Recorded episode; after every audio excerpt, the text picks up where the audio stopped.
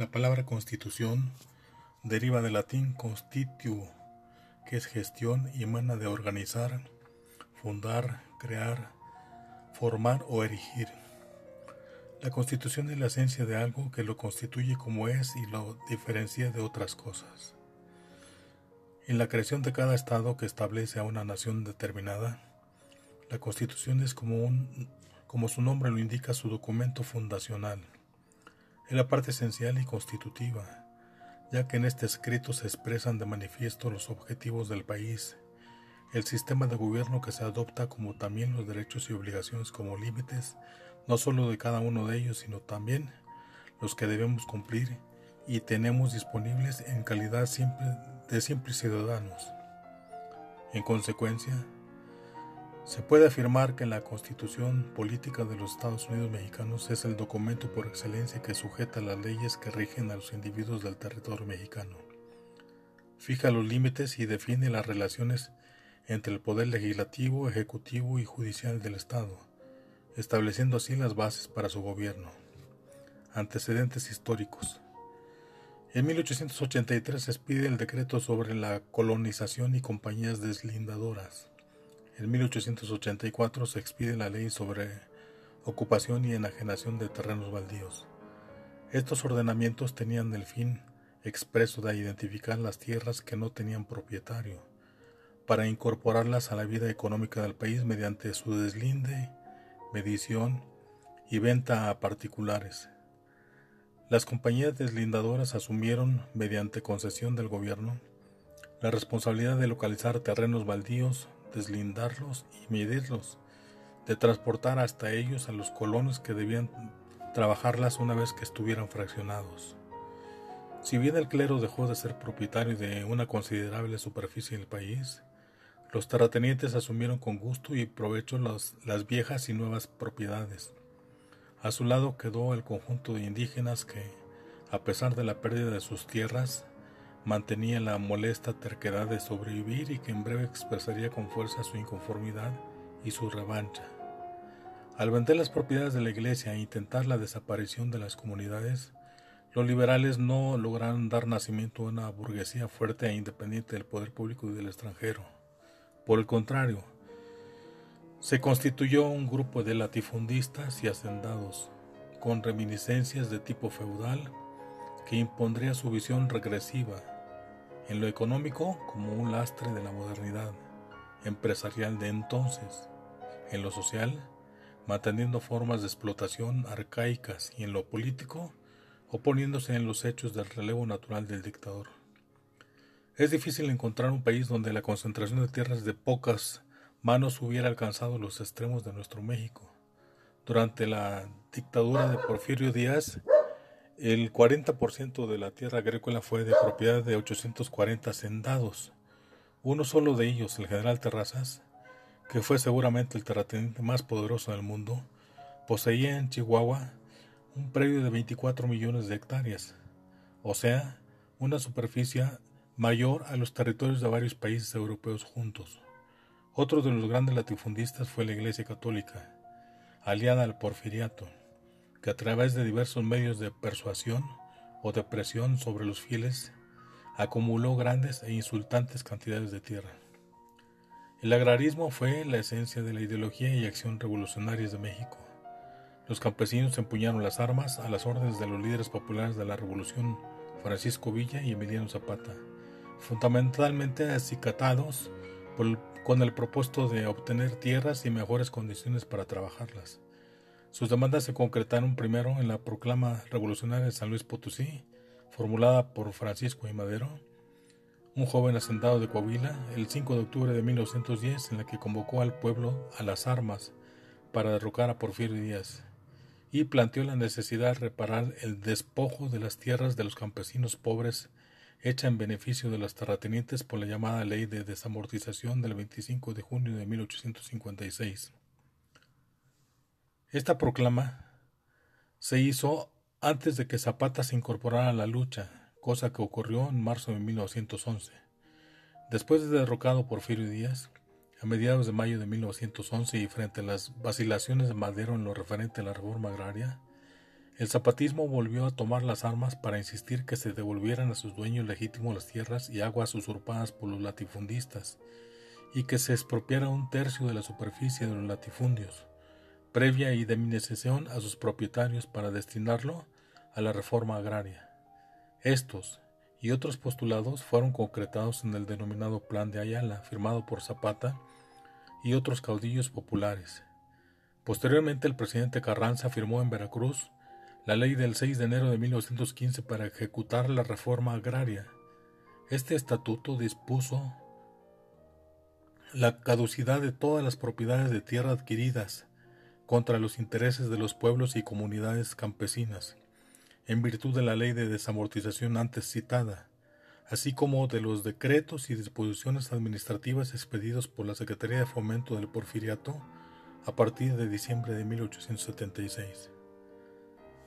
Venustiano Carranza en su plan de Guadalupe hizo adiciones para incluir la promesa de legislar sobre la explotación de los recursos naturales, el mejoramiento de las clases proletarias, el matrimonio, la libertad del municipio, la restitución de las tierras de los pueblos, alentar a la pequeña propiedad, facultar a los gobernadores y comandantes militares para que expropiaran tierras y las repartieran con el objeto de fundar pueblos, establecer servicios públicos y reorganizar el poder judicial.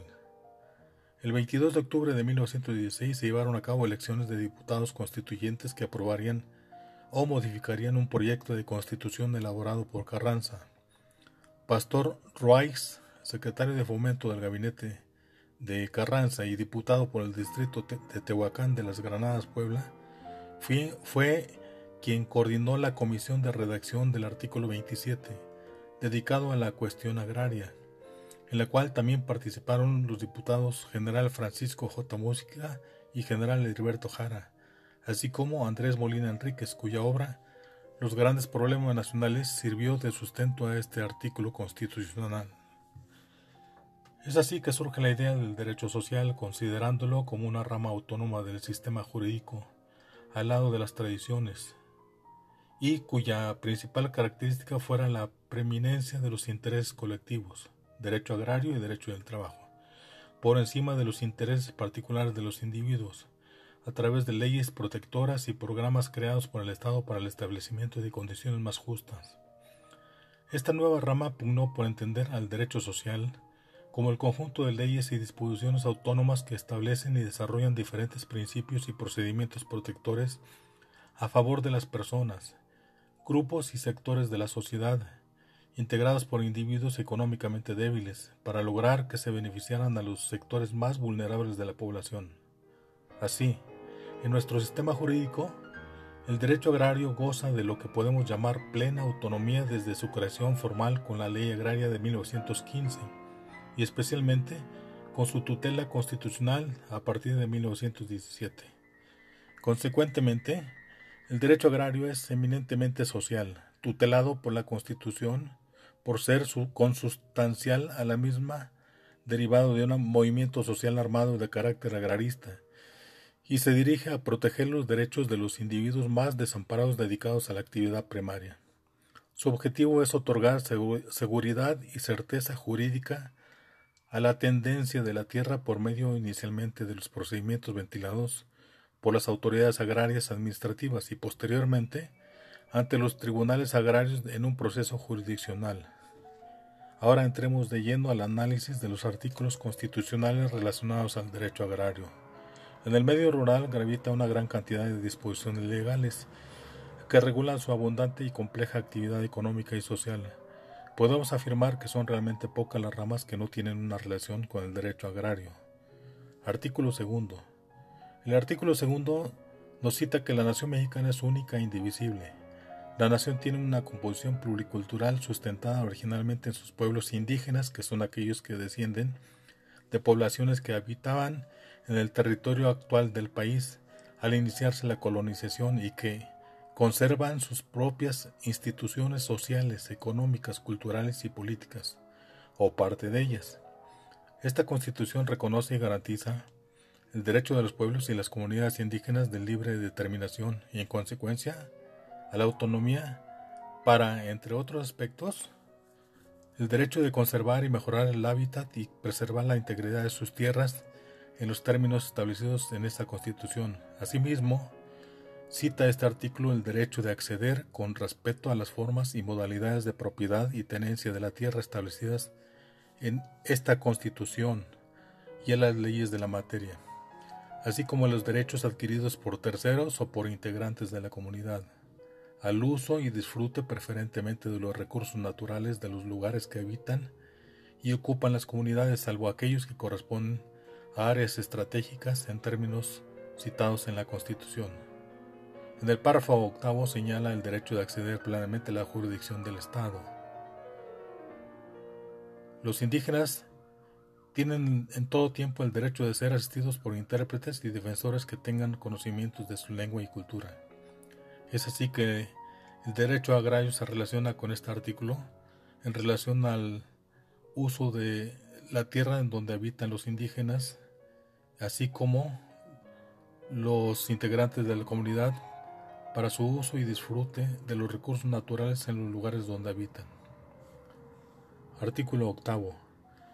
Cita que a toda petición deberá recaer un acuerdo escrito por la autoridad a quien se haya dirigido la cual tiene obligación de hacerlo conocer en breve término al peticionario. Se relaciona el derecho agrario al derecho de petición, que pueden efectuarse en relación a los asuntos de tipo agrario y de la tenencia de la tierra. Artículo 14. A ninguna ley se dará efecto retroactivo en perjuicio de persona alguna. Nadie podrá ser privado de la libertad o de sus propiedades posesiones o derechos, sino mediante juicio seguido ante los tribunales previamente establecidos, en el que se cumplan las formalidades esenciales de procedimiento y conforme a las leyes expedidas con anterioridad. En los juicios del orden criminal queda prohibido imponer, por simple analogía, y aun por mayoría de razón, pena alguna que no esté decretada por una ley exactamente aplicable al delito que se trata. Este artículo 14 se relaciona a nuestro derecho agrario porque aun cuando exista un delito no es motivo de confiscación o trueque el uso de la tierra. Son garantías individuales atribuibles a todo ser humano. Artículo 16. Nadie puede ser molestado en su persona, familia, domicilio, papeles o posesiones, sino en virtud de mandamiento escrito de la autoridad competente, que funde y motive la causa legal del procedimiento. No podrá librarse orden de aprehensión sino por la autoridad judicial y sin que proceda denuncia o querella de un hecho que la ley señale como delito, sancionado con pena privativa de libertad y obren datos que establezcan que se ha cometido ese delito y que exista la probabilidad de que el indiciado lo cometió o participó en su comisión. Como parte sustancial del derecho agrario, lo que da una conformación propia deberá analizarse su relación con dos grandes vertientes. La primera, de las garantías individuales atribuibles a todo ser humano. En ellas se encuentran las garantías de respeto a la vida, de libertad, de propiedad, de seguridad jurídica, legalidad, igualdad, procreación, trabajo, pensamiento, petición, reunión y asociación, posesión de armas, tránsito, correspondencia religiosa y de libre concurrencia. La segunda de las garantías sociales atribuibles a los grupos humanos que presentan condiciones de desventaja frente al resto de la sociedad. Artículo 17. Ninguna persona podrá hacerse justicia por sí misma ni ejercer violencia para reclamar su derecho. Toda persona tiene derecho a que se le administre justicia por tribunales que estarán expeditos para impartirla en los plazos y términos que fijen las leyes emitiendo sus resoluciones de manera pronta, completa e imparcial. Su servicio será gratuito, quedando en consecuencia prohibidas las costas judiciales. Es una de las garantías individuales de nuestra Carta Magna que resume el respeto a la vida, incluyendo a la vida del personal que vive en las áreas rurales y en el campo. Artículo 26. El Estado organizará un sistema de planeación democrática del desarrollo nacional que imprima solidez, dinamismo, competitividad, permanencia y equidad al crecimiento de la economía para la independencia y la democratización política, social y cultural de la nación. Los fines del proyecto nacional contenidos en esta Constitución determinarán los objetivos de la planeación. Este artículo nos habla de política de desarrollo social, donde las disposiciones que regulan el desarrollo urbano tienen aplicación en la propiedad privada de carácter rústico, cuando ésta es incorporada a los centros urbanos o su destino y su uso son cambiados para fines habitacionales. Artículo 27, que es el artículo estrella dentro del derecho agrario. El artículo 27 es el que da soporte formal a nuestro actual derecho agrario, por lo que en esta presentación se considera dicho precepto a partir de su aprobación por el constituyente de 1917. Por la gran trascendencia que reviste, afirmamos que el artículo 27 de la Constitución General representa dentro del sistema legal mexicano la disposición más significativa de nuestro máximo ordenamiento jurídico. Tiene su fundamento en el contenido de dicho precepto, ya que representa los anhelos y esperanzas de justicia social que el pueblo reclamaba. A esto se debieron los grandes movimientos armados que culminaron con la promulgación de la Constitución. El artículo 27 constitucional se ha reformado desde 1917 a la fecha en 18 ocasiones, no debe descartarse una nueva reforma constitucional en fecha próxima en el tema agrario, en el que en el caso de que exista un tema o problemática que lo amerite. Las organizaciones campesinas, las instituciones del sector agrario, el presidente de la República deberán diagnosticar los temas que merecen subirse por su importancia a la ley fundamental del país. El artículo 27 constitucional contiene cuatro nuevas direcciones. La primera, acción constante del Estado para regular el aprovechamiento y distribución de la propiedad y para imponer a esta las modalidades que dicta el interés público. La segunda, dotación de las tierras a los núcleos de población necesitados. Tercero, limitación de la propiedad y fraccionamiento de latifundios. Y el último, protección y desarrollo de la pequeña propiedad. Artículo 73.